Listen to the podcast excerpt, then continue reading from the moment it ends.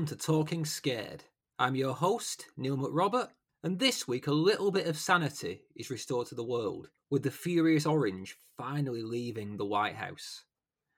With all that happening, it, it's quite hard to dwell on dark, hideous things, but I have a job to do, and by God, I'll do it, so here we go. This week's guest is none other than the Queen of British crime and horror, CJ Tudor. She smashed into the bestsellers list in 2018 with The Chalk Man, a heady mix of gritty British thriller and Stephen King tinged childhood horror. Since then, she's barely let up, and now she's back with her fourth novel, The Burning Girls. It will be published by Penguin and Michael Joseph Books tomorrow, January 21st. CJ is a far more cheerful guest than her stories would imply. The Burning Girls is full of sacrificed children, religious crimes, and small town darkness. Oh, and a couple of ghosts for good measure. Despite all that, CJ spends a lot of time laughing, it seems, and this episode took quite a bit of editing to make it sound suitably dark. Along the way, we discuss the line between crime and horror and whether she crosses it, how to write a vicar protagonist, and what it felt like when Stephen King said he liked her book. Oh, and I may cause a bit of controversy with my cinematic opinions. But off we go to attend prayer in a small English chapel. Just don't look under the floorboards. Let's talk scared.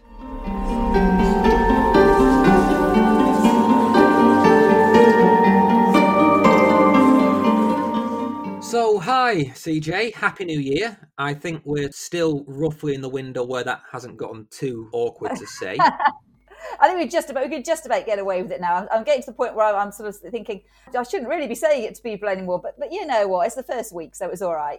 I'm not sure that New Year is that good. Actually, really, it's like bearable New Year, not so good New Year. You know, we thought 2020 was bad. Yeah, for a bit of context, we're recording this the day after Rome was burnt, the protests in in well, I say riots in in Washington. So by the time this goes to air, who knows what will happen there? But how, how are you anyway? How are you and where are we speaking to you from? I'm good. Um, you're speaking to me from um, sunny East Sussex um, in the south of the UK. So, yeah, I'm I'm good. We're obviously we've got a little girl, so we are my husband and I are trying to juggle the whole homeschooling thing again. Now we're back in a, another lockdown. But but generally, you know, I'm good. We're quite lucky. We live in a nice part of the UK. We've got outside space and countryside, and you know, my husband and I both work from home. So that does make juggling things a lot easier than it is for a lot of parents in this situation. So, yeah, so we're, we're getting by. Good to hear.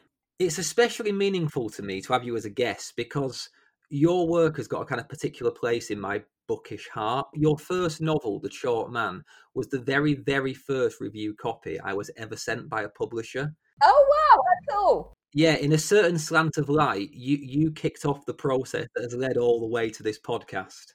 Yes.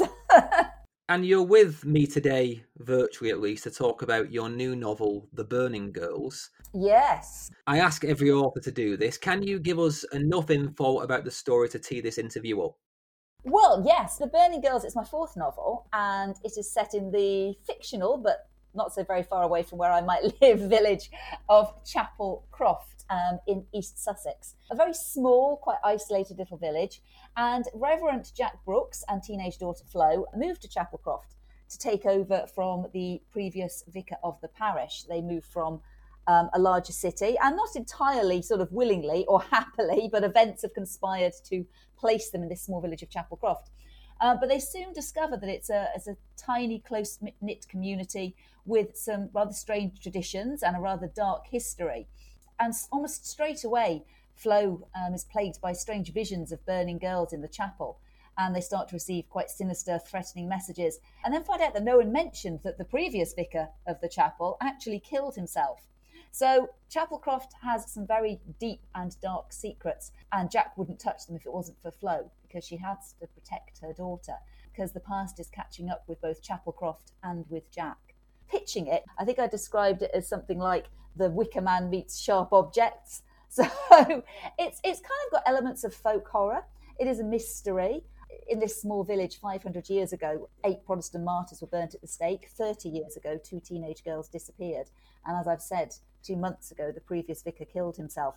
And all those bits of history and events all sort of start to tie together when Jack and daughter Flo arrive at the chapel, and they sort of they're, they're all entwined. I think moving here, because that, that was what really inspired the idea for the book, moving to where we now are, which just happens to be quite a small village um, in East Sussex, really sparked off the idea. And actually, what really sparked the idea was the day we actually came to view the house we now live in uh, about two and a half years ago. We drove past this tiny little chapel up on the main road. And I saw this chapel, and it just looked so unusual. This sort of small square white building that looked it looked like the sort of chapel you should see in like a small dusty town in, in Midwest America or something, one of those kind of Baptist chapels. And it looked really out of place in this small Sussex village. And straight away, there was just something about it that was just really, really creepy. And I knew I had to write a book about it. But then the more I found out about the area, the more I found out that, you know, that there is this dark history. The martyrs who were burnt at the stake in the book is based upon the Lewes martyrs, who were burnt at the stake in Queen Mary's purge of the Protestants 500 years ago. And so the idea that there was this kind of dark history, and of course, Lewes here has this tradition of bonfires and burning effigies every bonfire night. So I sort of used that to tie in as well with the burning girls. Um, in Chapelcroft, the villagers make small effigies of the burning girls to commemorate the burnt martyrs, basically. And so all those things kind of came together in this book, really. So yeah, so I'm, I'm just hoping they don't like run me out of the village now with flaming torches once everybody reads it. I'd actually written down Lewes Martyrs, and I wanted to show off about knowing about them. And you, you, have taken the wind out of my sails there by oh, mentioning oh, sorry. them. it's, it's absolutely fine. That's great. I mean, the very fact that you introduced that in the way you did shows how much there is um, in this novel. There's there's a lot of stuff going on. It's quite a complicated, complex community and, and history, and a lot of overlapping things. I, I've read quite a few reviews that have said that this is the the book in which you have crossed the line from crime writing to horror writing. Ooh. And I wonder what you think about. I'll tell you my opinion in a minute, but I wonder what you think about that first of all. Um, it's interesting actually because I don't think it's particularly got much more of a horror element, you know, or I hate to use the word supernatural, but um, a, a supernatural element than any of my other books. If pushed, I'd probably say that Annie Thorne veered more into horror out of my four books.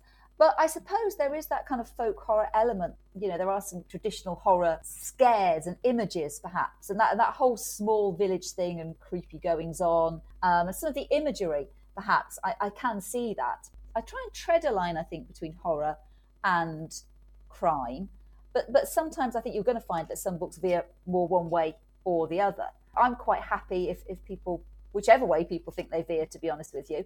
I mean, I love horror. I enjoy crime and mystery as well.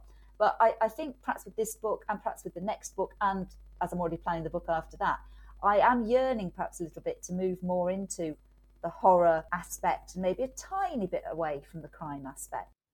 What does that mean to you when you say the horror? Is that is that the supernatural or, or is it just the severity of what's going on? I think it's taking it away from some of the more cliched psych thriller kind of tropes, I suppose. I've, I've tried to very, very hard with most of my books actually walk a line between sort of psych thrillers and mystery and something a bit more supernatural, a bit more horror, a little bit weirder. But I, I find myself yearning to, to move into to sort of slightly slightly different territory. I, you know, I love I love crime and thrillers, but I also love books that do something very different with the genre.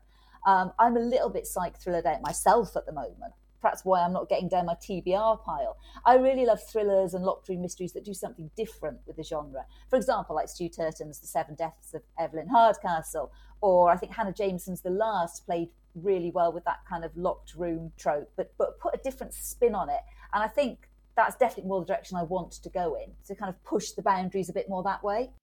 Well, that's exciting because to, to go back to my initial question about the thing about horror and crime, I, I, disagree with those those reviews that say this is a kind of threshold moment because I, I think the Chalk Man was a an out and out horror novel. Yeah, had, had a crime sort of paraphernalia to it. I thought, but it was it was a horror novel. But one of the things I really like about your career, one of the things I've really enjoyed, is that in the four books you've you've actually put out, you've never actually been absorbed into that. Uh, how would I put it? That kind of like machine tooled industry of you know the girl on the train style you know every every, tra- every thriller is is packaged and, and presented the same yeah. way there's always a sense that your books are, are already slight outliers from that mainstream thriller machinery oh, Is that a conscious thing, or is that something that's been kind of happened at, at, at a, a publishing level that's nothing to do with you? I think I've been very lucky with my publishers that they've kept faith in me and allowed me to kind of forge my own way. Because it took me a long time to get published because for a long time I was told that nobody wanted to kind of read my sort of mix of horror thriller that you know you, you had to kind of pick a side in a way. And when I had an agent many years ago they very much wanted me to write that kind of straight crime thriller and I just kept going a bit Stephen King on them, and they kept trying to take it out, and I kept trying to put it back in, and you know we ended up with a mishmash of, of nothing, and it, it, it, really didn't work out, and it burnt me quite badly, I think, because it's probably another seven years after that that I found an agent with the Chalk Man, because I think I've been you know I'd been told quite you know firmly that a, you know no publisher was going to look at my type of material, and I, and I do you know that that is what I do. I, you know I grew up reading horror I love that that's that put, putting that slightly weird, scary, creepy element in the books. And I've never, ever, ever wanted to write just like a straight psychological thriller or crime procedural book. It does not interest me at all. If I can't add something else to it or a twist on that kind of trope, I wouldn't be interested. It's just not me. I mean, I've read some brilliant, you know, psychological thrillers um, and locked room mysteries and, and, and lots of books in that genre. And I've read some that have been done really, really well, and I've thoroughly enjoyed them. Others, not so much. Um, but but the authors I've enjoyed the most have generally done it because they've managed to put a fresh twist on it. Um, it is hard, you know. There's there's so many books out there, so many books being published. To find a voice that stands out or to, to add something fresh to that genre is difficult. And to be fair, publishers don't necessarily want authors to do something fresh with it. There, there is very much that case of these are selling very nicely. Let's have lots more of the same, which is why you do tend to get a, a lot of thrillers on a similar subject seemingly sort of come out at the same time. At the moment, it seems to be the locked room mystery in either a snowy retreat or some kind of island or retreat or something. That seems to be the current favourite. Or, you know, evil mums and daughters. Or I mean, I'm really, really over the. Uh, what, I tell you what I'm really over, actually, and I was thinking about this the other day, is that whole trope of women being vile to each other. That, you know, it seems that so many books kind of reinforce that kind of idea that every woman is is plotting against her best friend, sister, mother, daughter, etc., etc., and on we go. And I'd really like to read some books, you know, I think from female writers, because we, you know, we are as guilty of this as, as male writers, where we have some books where women are buddies, where women are working together. There's not someone just plotting against the other woman all the time. I'm kind of, I'm really kind of sick of those type of books because I think female characters deserve a bit a bit more than that. Sorry, I just went off on a rant there. No, that that's great. If I can recommend one book, have you heard of or read Rachel Harrison's The Return? You don't know actually, and it was on my list of books that I really did want to read because it sounded really good it's a novel that is uh, exactly what you're saying. It's about female friendship. It's about these four four women who who get together after one of them comes back, having disappeared for two years, and there's, there's a sort of supernatural frisson to it of like what has happened to this woman while she's been gone.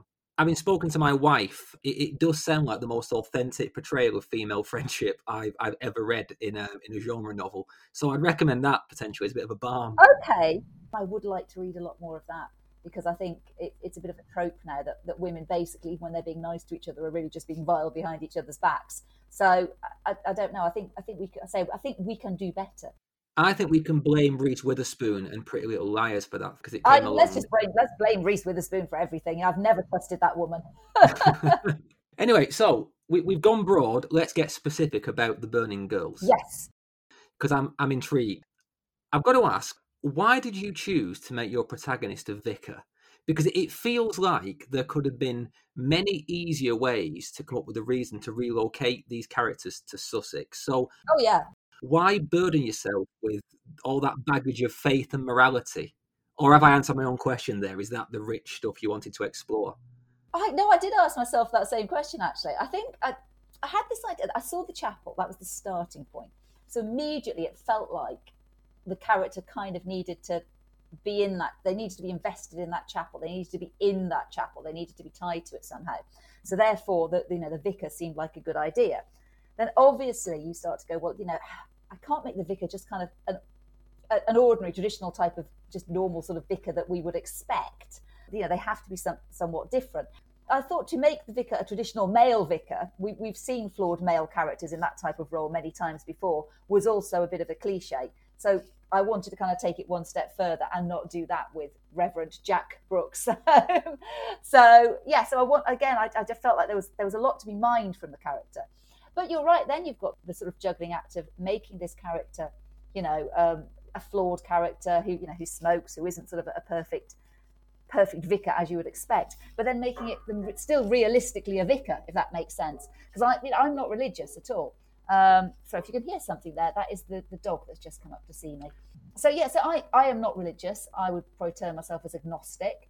So I kind of had to try and place myself in the head of, of sort of this character and think of, you know, how perhaps what their relationship with God and the church might be.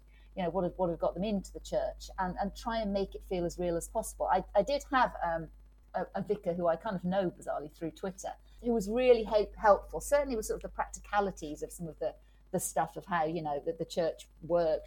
Um, and, and the rest I sort of you know just kind of I just tried to imagine myself as a vicar in a weird way I suppose and try and try and get that relationship she had with sort of God and the church. But it, but it did. I, I, I confess that I, I, confess she says I'm really getting into the role that it, it did kind of in some ways make it more difficult. But I think sometimes when writing is more difficult it's actually more rewarding and it it pays dividends in the long run. There were points in this book where I actually really did, did sort of question whether it was all going to work and whether I was going to finish it and whether it was going to be any good when it was finished.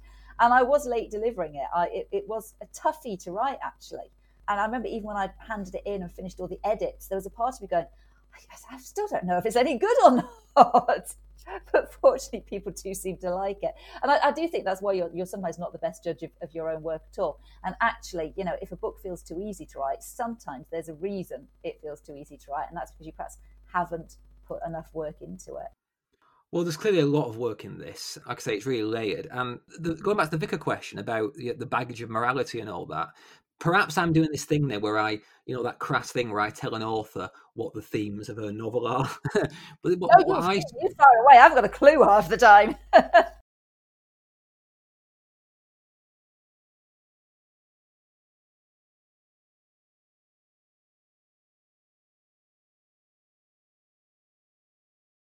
Yeah. And having the vicar as a as a kind of you know a, a lens on the world somehow matches that theme and that question really well.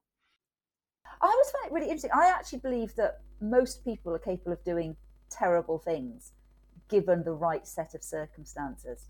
Um, I think we've seen that throughout history, you know. We've seen it in the last 24 hours. exactly. We've seen it in the last 24 hours through fear, through manipulation, through sort of psychological conditioning, uh, through wanting to preserve their own lives. You know, I think all of us are capable of killing someone given the right circumstances. Absolutely. You know, I could say without doubt, if someone threatened or hurt my child, I could kill someone without compunction. Absolutely, absolutely. I wouldn't think twice about it to protect my daughter. And I think I'm a really nice person. I should hesitate to add that. but I think there are circumstances that can push anybody into, into doing something terrible. So I think we all have that grey area within within us, even even the best people. And conversely, I, I do think that people who have done bad things are still capable of some form of redemption. Quite often, are still capable in some cases of doing good. I think you know, doing one terrible thing doesn't necessarily mean you are an evil person. Obviously, there are there are degrees of this, but again, it all comes back to the circumstances of pushing someone into doing that that awful thing or committing that crime. I think very rarely would I say that anybody is born evil or bad. But on the other hand, I don't think we're born good. Yeah, and you're very fair in this novel as well. Like, without giving any spoilers away to the resolution, there are there are revelations about characters. Yes, you don't always kind of hold them firmly to account for their prior actions, and for something which is, um, you know, a thriller, it's a quite a nuanced take on people's motivations and, and their actions. I don't like characters who are these the good guys, these the bad guys.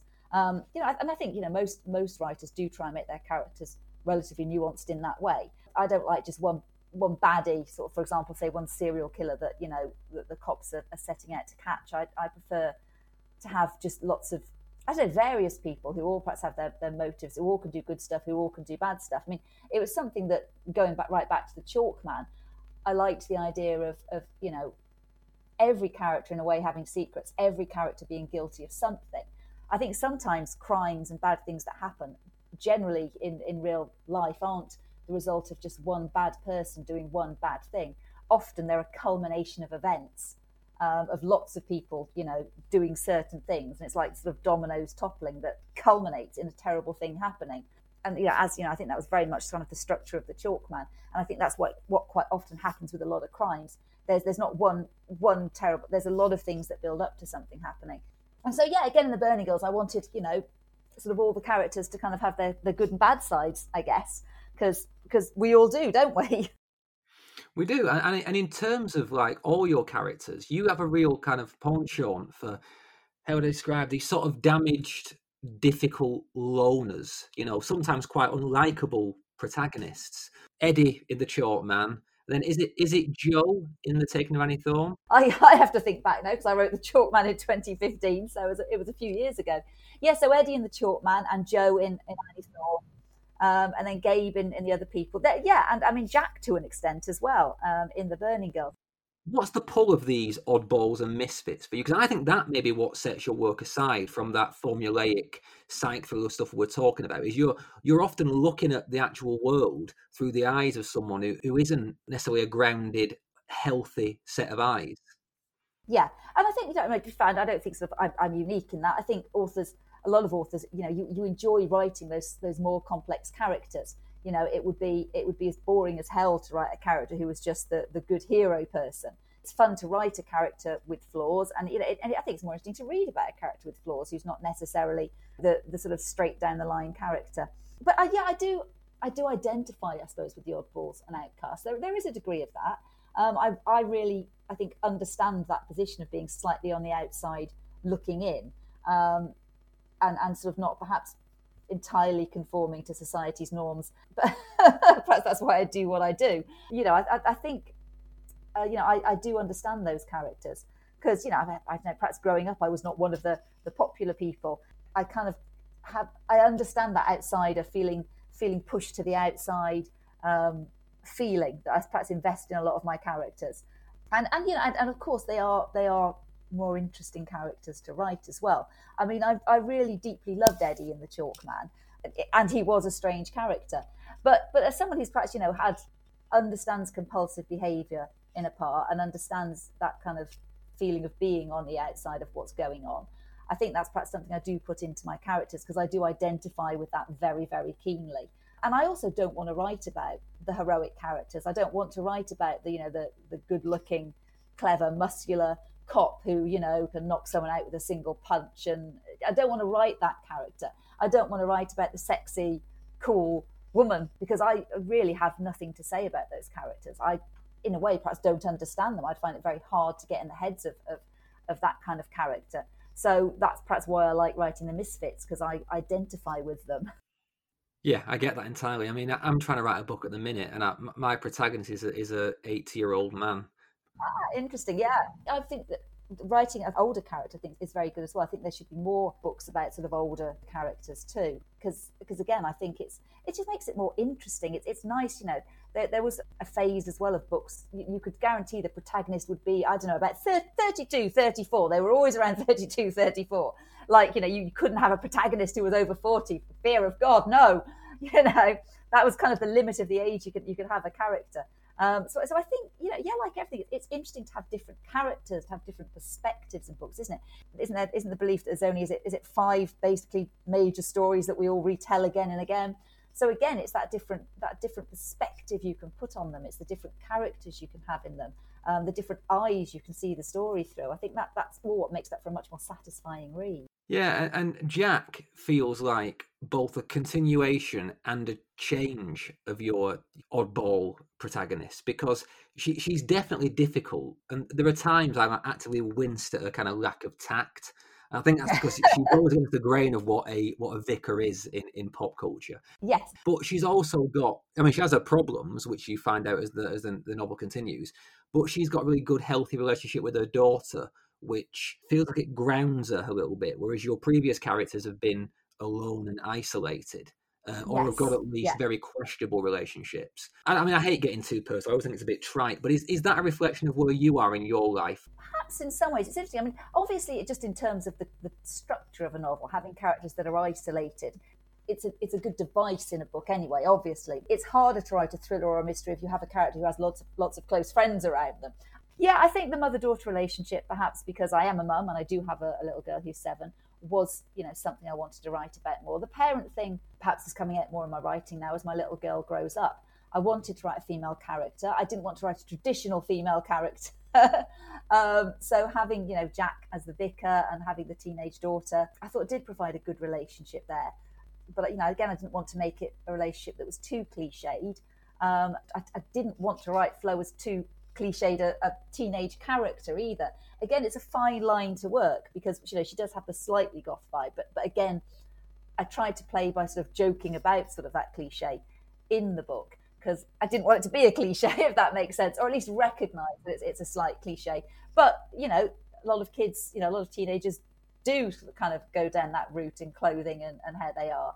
Uh, but I also wanted to be relatively switched on. I didn't want it to sort of be a, a typical shrieking teenager who does stupid stuff. I want to be I wanted her to be, you know, an intelligent character, but still with those teenage insecurities and foibles because that's what makes teenagers so vulnerable in many ways. That, that you know they are insecure. Um, and and I say, you know, that that again was something I wanted to play with in the book. That behind some of the bravado, she is, you know, still quite insecure about stuff. Um, yeah, they were, they were interesting characters to write. And again, you know, as, as an author, you, you know, you want to challenge yourself with each book and you want to write interesting characters. And, and this one was, again, a challenge for me to do something different. I think that's why I couldn't write a series of books, actually, because for me, part of the fun of each book is having a whole new sort of sandpit playground of characters to have fun with. You know, I, I, I would find it very dull and very constraining to kind of return to the same character in each book. So hopefully in the next the next book as well, you know, there will be more different characters to explore and the return of, of a character actually from a previous book. She says teasingly. I have a, question about that, which I'll get to later on, so as to not derail this ah. thread of conversation. But I want to come back to that. Yeah, I, I, agree that Flo is a, you know, she's a rounded character. She's not a cliche, and, and, one of the ways you really get across the fact that she's not a trivial teenage character is by giving her this love of, of photography that is concrete. Yeah. Um, because I think it is very much in keeping with a trend amongst young people these days. He says young people in that, that cringe way that a man in his late 30s says young people. Going back to, to loving physical objects and, and realizing how digital life isn't always as enriching as it could be. Yeah. And and that is another actual theme in this book. And it's a, it's a theme that's come up more and more in, in, in fiction, especially in horror fiction technology and communication. Because you've isolated these characters in a in a very old world village, and you said there's a folk strand to this. You know, so it feels old, it feels off the beaten track. And and initially, you do the standard horror trope of yeah, they've got no phone signal, they've got no Wi-Fi, they're they're quite isolated. But then you kind of flip it. There are several instances in the book where technology actually contributes to the danger where the, the anonymity of a phone call, you don't really know who's on the phone or you don't really know who's texting, they become dangerous things. Well, yeah, because actually, you know, I, I thought when I was first started writing, actually, I, I did think I, I might have to do that trope of, oh, we can't get the phone signal. But then, then I found that I didn't actually want to do that. But because knowing that it is a fact of living in a small village, as we, you know, in the middle of nowhere where we live, the signs you can't get a bloody phone signal. I thought it would be fun to have that going on to start with, just, just almost for sort of a setup that then isn't, it doesn't play out the way you think it's going to play out. I am not a technical person. I, as we were saying before, I said I am a luddite. I my partner's very techie, which is good because he kind of hauls me with him a bit. Otherwise, I'm supposed to be on a typewriter with a landline and you know a very old phone. You know, looks like a brick but he kind of drags me along with him. Um, but but yeah, technology it's, it's, it's got two sides, and I think you know the whole thing with with teenagers being on their phones all the time, um, and that that that kind of addiction to to the phone and to taking photos and putting filters on. I find I find it very strange, and I kind of wanted Flo a bit as a teenager to question it. Hence the the photography. We, we sort of present an almost alternate reality of ourselves, don't we, on social media? And I think young people she says, in a very old way, as only a 49 year old can, young people in particular, because nothing anybody actually posts is kind of real, is it? You know, even even photos that we, you know, we used to think photos you're, you're taking a picture of something real. They're not real anymore because everyone filters them and photoshops them till they don't even look like human beings on them anymore. They're all these strange big eyes and weird blurred faces. I find it really, really odd. And there is that idea, you know, we, we're so used to, none of us want to speak to each other anymore, do that, do we? It used to be that we used the mobile phones to occasionally speak to each other in person. But now it's like that's too much effort. If we can if we can WhatsApp someone or send a text or an email, we'd far rather do that than actually converse with a real human being. And of course, you know, you don't actually know who you could be messaging sometimes. You know, you see a picture, a little picture there, and you send your message to that person. Um, and, and you presume because you know you, you've got their number etc that, that is who you're contacting. So there is there isn't you know that element of you know the further the, the more we depend on technology the further we, we get apart from real human contact don't we? Weirdly all that modernity is smashed in this novel against history and age with the church and with you know the things that have gone on that, that gives the, the the novel its title. Um, so it's kind of like this modern world meets this folk horror supernaturally inflected world. Why did you choose to include the potential for the supernatural in this novel? Why the ghosts of the martyr girls? Because would it not have been scary enough on its own? Yeah, I guess. I just, I just quite like, I just quite liked it. I think sometimes it's just, I, I really wanted to have these quite creepy ghosts, and I liked, I liked the double meaning of the burning girls. The burning girls being the little twig effigies that the villagers burn on the anniversary of the purge of the martyrs and also the burning girls being these sort of physical visions that Flo sees. Because I just, I just thought I, it added just a nice extra level of creepiness. Sometimes with writing, it can be quite visual as well. And I had this this idea of Flo seeing this burning girl in the graveyard, and I really liked sort of that imagery. So certainly, it, it felt right for me to have them there. I mean, yeah, uh, the story could probably you know work quite well as a as a mystery without sort of those the, the, the ghostly burning girls but I, I just I felt it created the atmosphere, the atmosphere and the imagery and the whole feel of the, the story for me. You know, I know Stephen King is a is a massive influence for you. I've read and seen comments you've made elsewhere. I know that you love King as much as I do. When I was reading The Chalk Man, I could really feel the the influence of it yes, in the back yeah. of it with the, the kids and the kind of flashbacks and stuff like that this feels like your most kind of Kingian, if that's a, an adjective, novel since then. Did you look at his small towns and his communities when you were creating Chapel Croft? I didn't, but I think I think small towns and small communities are always just right. They're, they're just a great setting for horror and for mysteries and thrillers. Yes, so the Chalk Man really was my homage to all the Stephen King stuff I love, and also to sort of the films of the time, you know, like the Goonies and the Lost Boys and all that type of thing. Because in the 80s, there was this big horror boom, and there were a lot of films in a similar sort of genre about groups of kids getting into dark adventures and stuff. And of course, like, you know, I was a teenager at the time. I grew up on all of that. So the Chalk Chalkman really was quite a lot about my own childhood, growing up in a small sort of suburban town, um, and my friends in the 80s, my little gang of friends. And it was also a big homage to sort of the Stephen King books I grew up reading and loved at the time. I was reading it as a teenager in the 80s while cycling around on my bike and going to Woolies and, and, building dens in the woods and all those type of things. So, you know, the book, it kind of spoke to me in a way about my life in a small town. And, and that all kind of combined, I think, in The Chalk Man, because I'd, I'd long wanted to write that kind of Stephen King style book, but set it in the UK and kind of bringing all those elements of my childhood as well. When my little girl and I started drawing these chalk figures outside on the driveway on her second birthday, as soon as I sort of had that idea about the chalk figures, it, it all came together in that book.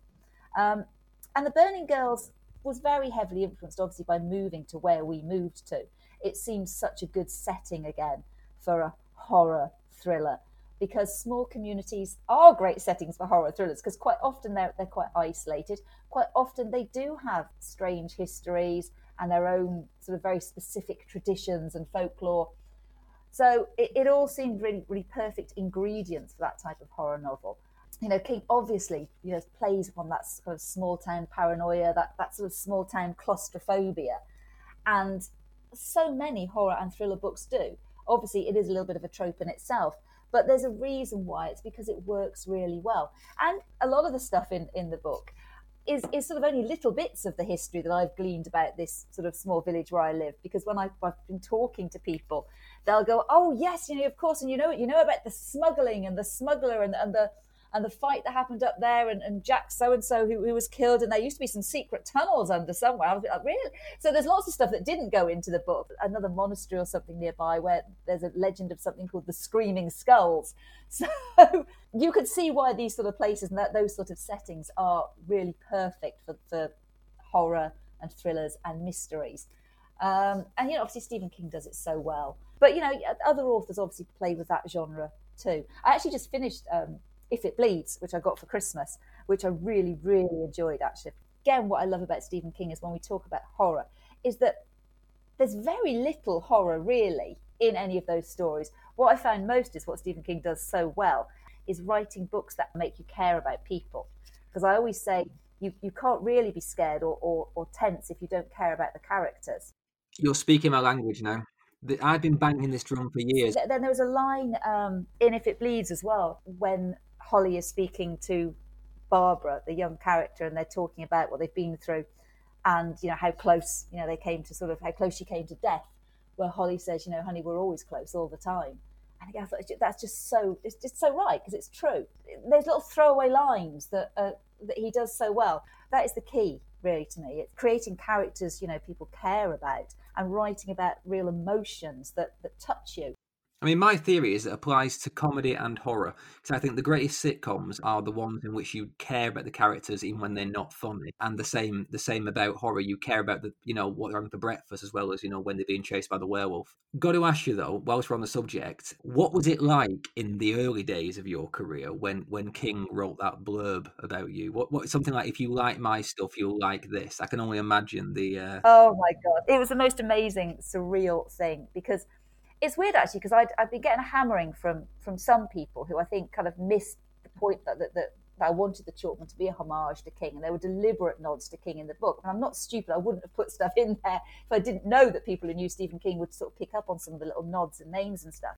Um, but you know, but some people did just just feel I was just trying to imitate King, which I wasn't at all. I wasn't, and it, it hurt actually to sort of hear that. I, just, I, felt very much they didn't get what I was trying to do. But of course, you know, people will take what they will from books. You, you know, once it's in the reader's hands, they will interpret it how they want to, and you have to get a little bit of a thick skin about that type of thing.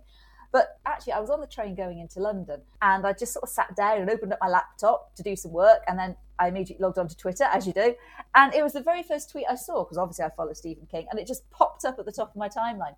And I, I started reading If You Want to Read Something Good, thinking, I wonder what he's recommending. and then it went on to to my book, and I think I had to do a double take, and then I had to double check that it was actually him and not some kind of parody account or something. And it was just, yeah, it was amazing. I think I might have actually whooped in the middle of a, a middle of the train carriage, and then immediately phoned my husband.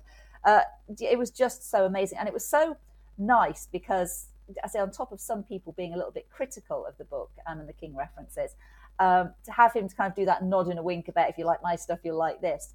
It, it felt amazing. It was really lovely. And I replied to him because, you know, I thought it was my, my only chance to reply to Mr. King, um, say, you know, thank you so much. This means the world because I'm a huge fan. And I, I remember I got back to my hotel room that night because I didn't think he'd bother replying because, you know, I thought that, that would be it. But at least I replied to him. Um, I just got this reply from him just going, you rock which was even better than the original tweet. I was like, Stephen King says I rock it was just amazing for him to think that you know this hero who I've grown, I've read all of his books, I've grown up reading his books, he's been there all my life, and actually sat down and, and read my book and thought it was okay. You know, it, it, was just a really weird feeling. Um, but yes, uh, still, obviously, I still get so excited about it now. Obviously, the best moment of my life after meeting my husband and having my daughter, I have to say. but really, it was the best moment of my life for listeners, this is actually about about CJ's book. We're having a bit of a, a bit of a Stephen King fan fest, aren't we? But weirdly, I, have been to his house. Well, I've been outside his house because I, I went to I went to Bangor, Maine. Wow. I was over in America for a while, like just couch surfing around. Stayed with a, a, a, really nice woman who put me up, and she said, "Why are you here?" And I said, "Because I, I love Stephen King." I said, "I'm, I'm an obsessive."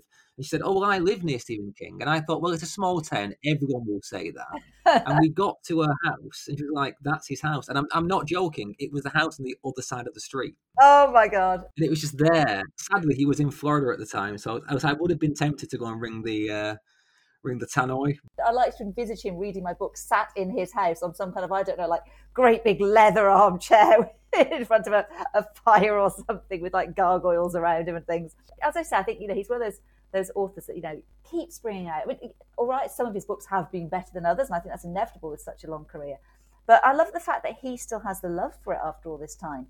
He doesn't he doesn't yeah. just churn them out. He still has that love for writing, and that he is very generous to other authors as well. Because there are a lot of big authors who aren't, who don't give a leg up to, to debuts or, or other books, and and he is he's still a reader. He's still very generous, and I think that's nice to know. He's a good person.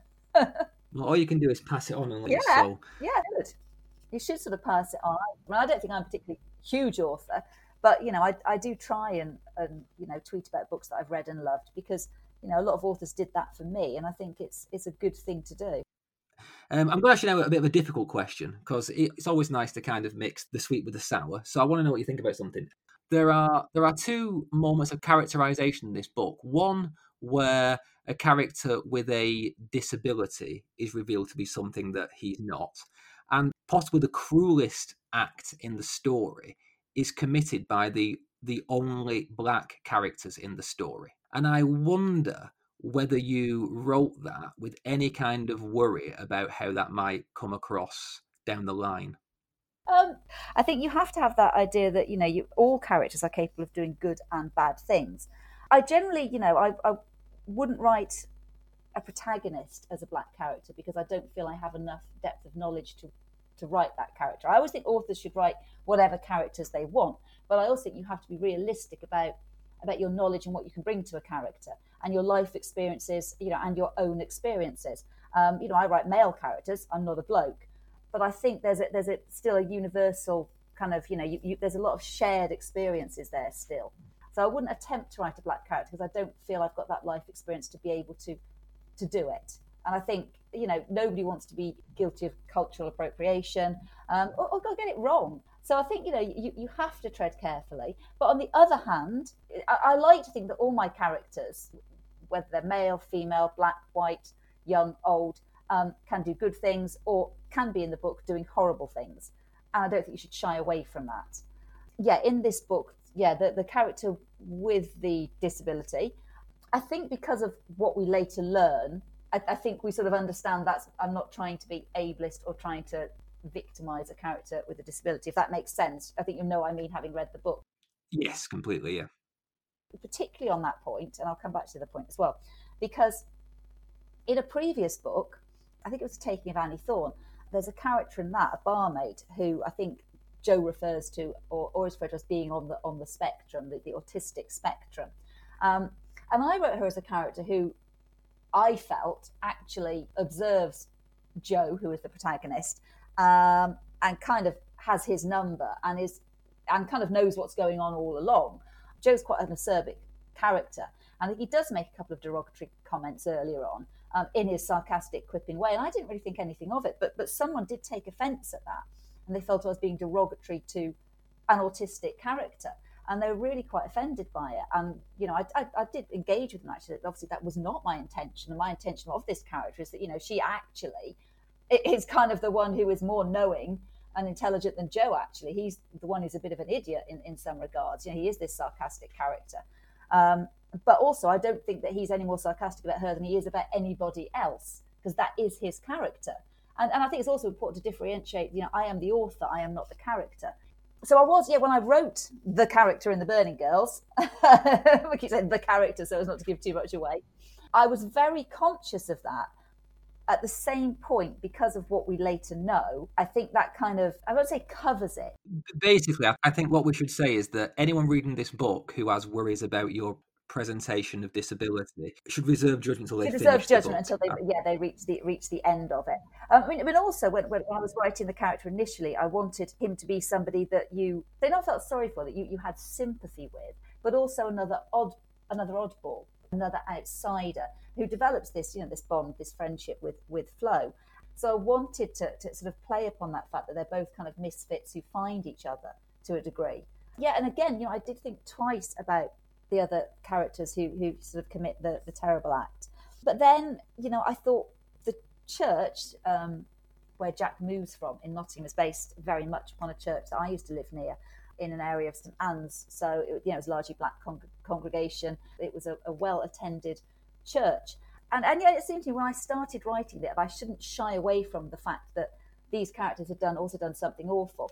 And, you know, I could have changed them to being white characters. But then there are a lot of white characters doing absolutely awful things in the book too. And I think if, if I had then changed it, part of me feels that that would have been copping out to a degree. I think that, you know, I say that there are plenty of white characters that I write about that do awful things. So why shouldn't those characters, those black characters, also be responsible for something bad that happens? If it was solely a black character doing a bad thing, um, black characters do get written as the you know as the criminals so much. But I think in the context of the whole book, um, there's there's plenty of white people doing atrocious acts as well, more so.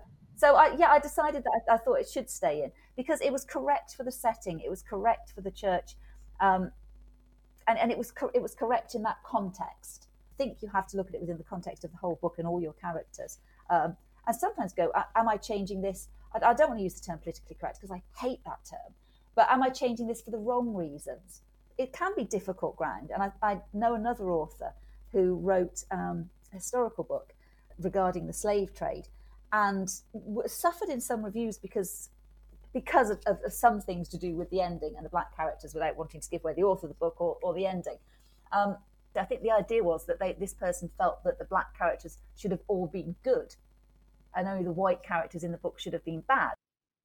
But that there's a level of condescension there, isn't there? Then there is a level of condescension, exactly, and that that's the thing I think you also want to avoid because I think, as I said right at the start, we were talking about characters. We can all be good and bad, you know.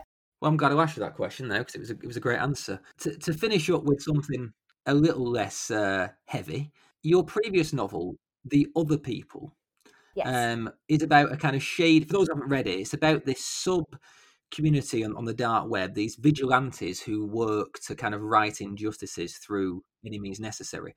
And it, it strikes me as a really fertile ground for storytelling. I, I was going to ask you, I was going to say, the character in that book of the Samaritan feels like one of those characters that could run and run. And it puts me in mind of, of series fiction, very much like something like John Connolly's Charlie Parker books. That's how it, it feels to me.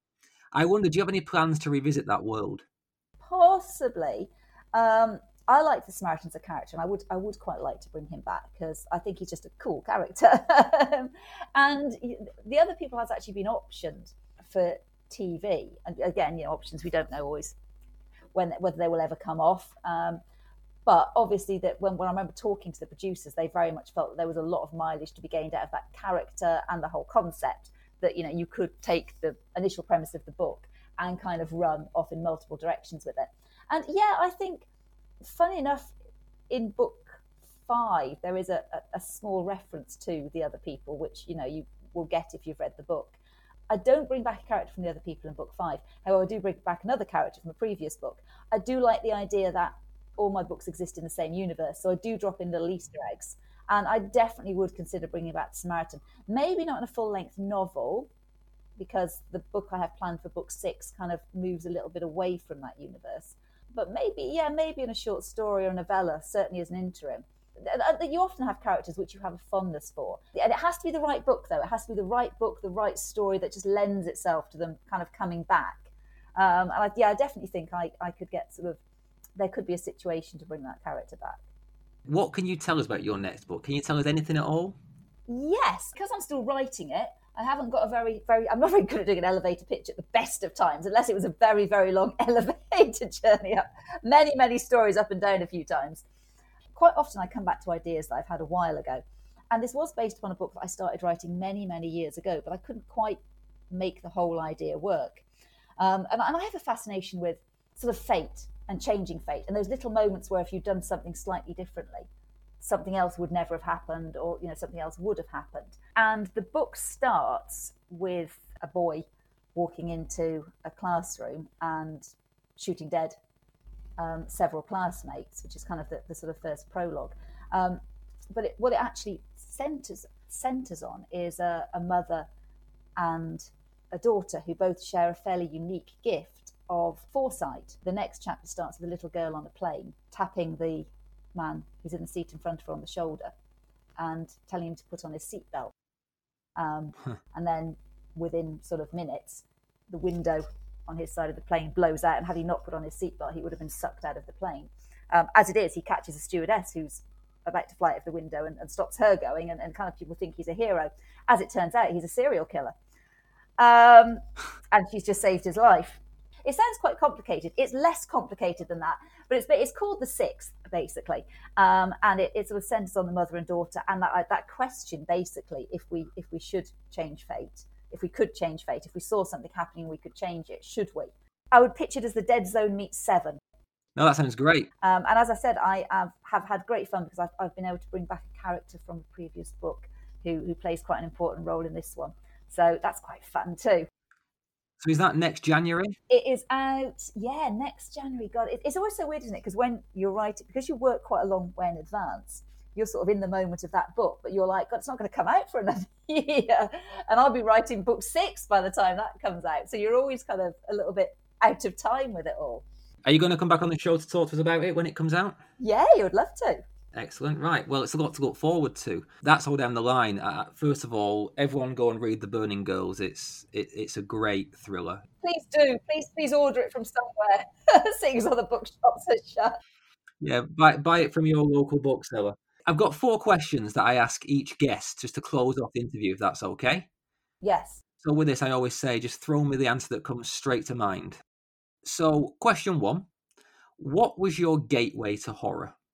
I would say Stephen King, but probably my gateway to creepiness before Stephen King happened when I was about seven or eight, and I was reading stuff like Hamlyn True Book of Ghosts. And that was kind of really, I think, my, my gateway into realizing I liked scaring the shit out of myself. I remember that kind of stuff well. If you could recommend one book to our listeners, what would it be and why? Oh, I usually say The Shining because I think it's a classic. Um, I think it's a great introduction to my favourite writer, Stephen King. Um, and also, you know what? It's it's a great book in that it reminds us there's there's a, a place for the slow burn. There's a place for the building of atmosphere. We're kind of told as authors now that we have to write a bit like films and TV. We have to go straight in, bang, with that that opening chapter. The Shining is a great way to remember that sometimes taking your time and building that insidious, creeping dread is a good way to write a book and kind of how books used to be written. And I really love it for that. I really love it for that the fact that nothing really much happens in the first third of the book. But all the time, subconsciously, there is this creeping dread that you, you find is actually building that you didn't realise. That's a great answer. Completely agree with you. What What are your thoughts on the Shining film? The original, the the Kubrick, yeah. Um, did you know I I really like the film as a film. I completely understand why King himself and many people hate it for the characterization, because the characters are not the characters from the book at all. Um, and Shelley, it is Shelley Duvall, isn't it? Yes. Um, yes. Her character is such a victim in the film. She, she's so annoying. She is a terrible, terrible character in the film. Um, and and I love Jack Nicholson, and he is brilliant in his own way in the film. But he, it, there's no nuance in the character. There's no, there's no feeling that this is someone who was going. This he started off basically nuts from the start. So, yeah. but also visually and so many ways, I do love the film because I think visually it's an absolute treat. Yeah, I'm, I'm probably being unfair. I just I love the book so much. It, it, it, yeah, I found it. I love the book, and I, I treat them as completely different beasts. And I think sometimes book adaptations for film or TV should be different beasts. My, my thing, I'm going on there, but my thing with it is, you know, how The Shining ends, where like there is a moment of self-sacrifice. Yes. Yeah. Yeah. The fact that they take that out and just make him a madman with an axe, I find rids the entire story of its point. It does, and well, there's no progression with that character. Is that you, you don't give him the backstory really? You just make him this this insane character from the start, and then you don't give him his give him any redemption either, um, which which I feel you need. It, I love to watch it, but as a story, it, it misses so much of what was in the story. Yeah. Question three What piece of advice would you give to a fledgling novelist? finish the book. Sounds like a really basic thing. But honestly, I think the hardest thing when you start to write is actually getting to the end of a book. Because, and I don't know if you're like me, I find that I get to a hump at about 200 pages where I don't know what I'm doing, where I don't know where I'm going. I mean, I'm not a planner, so this, this could be because I'm a pantster, where I, I'm not sure if anything I've written is any good, and getting to the end of it seems insurmountable. And also by that point, this may again just be me, I quite often have a lovely, shiny new idea that I want to write. and there's always the temptation of the lovely, shiny new idea, because the lovely, shiny new idea is perfect. It will be so good. It will be, it's so much better than this book that I'm currently writing and hate if only I could go and write the lovely, shiny new idea and not have to finish this one because it's become hard. A lot of authors have said the same thing to me. You have to get over that hump when the book gets hard and you hate it and you're not sure if you know you're going to make it come together because you will. Even if you get to the end and find that actually it is still crap, You've finished something. And you know, I do believe in that old adage: you cannot edit a blank page. If you've got something to work with, you can go back and if there's some good stuff in there, you can you can make it work. But you've got to get to the end and not give up partway through.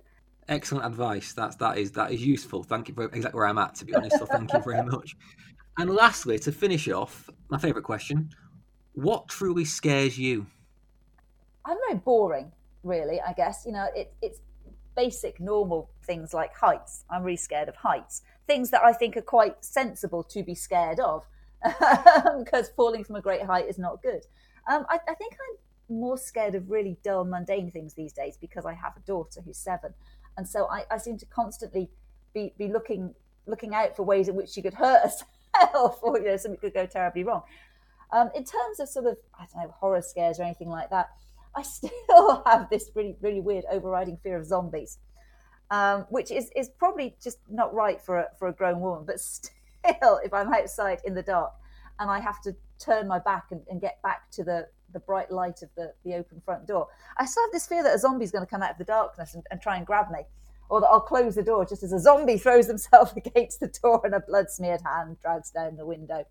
But I think that might just be my overactive imagination.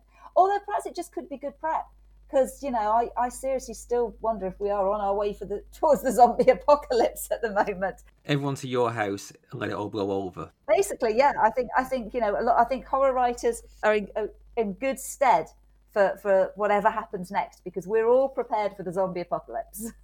Oh, and yeah, exactly. We have all weathered COVID relatively well. One because we all sit at home right now; they would have to go out, and two yeah. because you know, we've read what happens next. Inherently, we're just expecting it. Anyway, right. Well, thank you very much for spending so much time with me. It's a great book. I've really enjoyed talking to you. CJ Tudor, thanks for talking scared.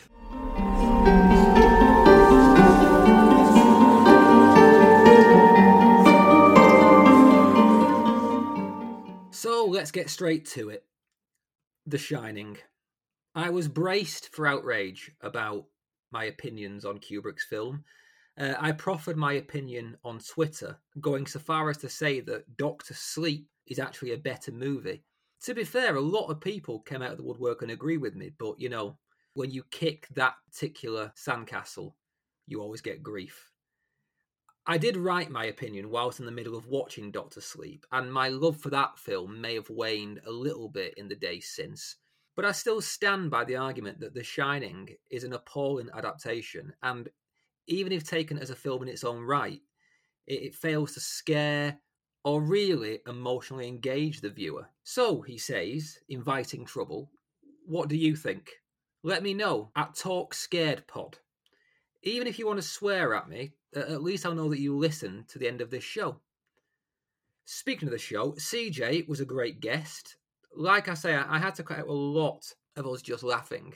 Her books are great, and if you're after that pure hit of storytelling, they've got lots of cross plot lines, intricate mysteries, likable characters, and despite her saying that she likes a slow burn story, her tales do not hang about. She's at the forefront of a British horror resurgence, and I can't wait to see where she goes with this new focus on the weird that she mentions. Hopefully, she'll be back on the show when the sixth is published.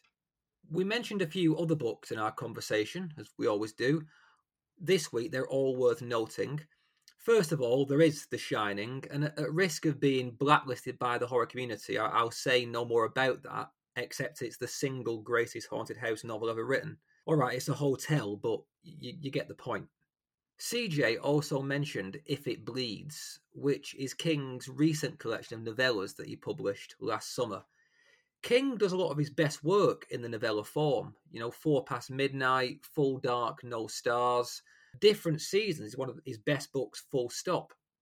He often uses the novella to play outside the horror sandbox with, with great character studies in particular.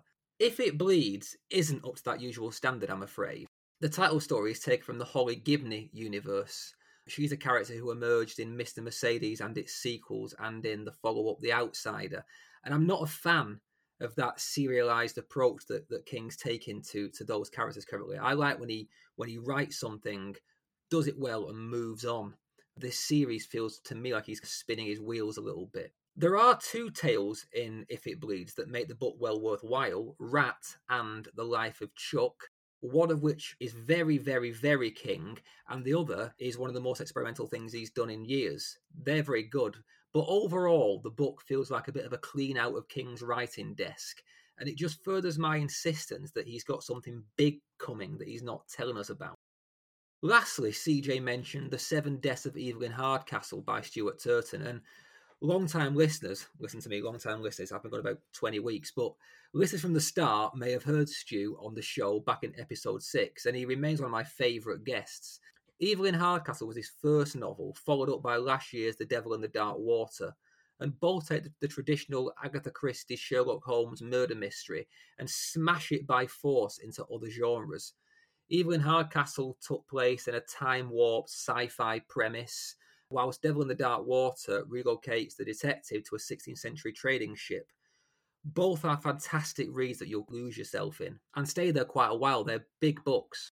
So that's this week's reading sort for you anyway. But yeah, I want to know what you are reading. Have you read anything recently that we've discussed on the show? Did you like it? Did you hate it? What are you looking forward to? Let me know on Twitter at TalkScaredPod or email me directly at talkingscaredpod at gmail.com. If you like the show, and I know that some of you do, you keep coming back week after week, then hit the subscribe button and get a new conversation every Wednesday. As ever, if anyone can leave me a, leave me a review on iTunes or Apple Podcasts, you'll be my favourite person for the year. It's what pumps us up in the charts and gives us the chance to keep this horror train rolling. One last thing I asked listeners for suggestions of which horror films to watch this week, the winning nomination was The Borderlands, suggested by Luke Masterson. Um, I'd seen it before, but that last scene does not get old. So thanks, Luke, and maybe I'll do that every week. I always want to know what's good to watch. Next week, we have the Doyenne of Gothic herself, Laura Purcell, coming to talk about her new book, The Shape of Darkness. Until then, ding dong, the tangerine is gone. Celebrate democracy. Remain optimistic hunker down and wait for this to all blow over. Read good books. And remember, it's good to be scared.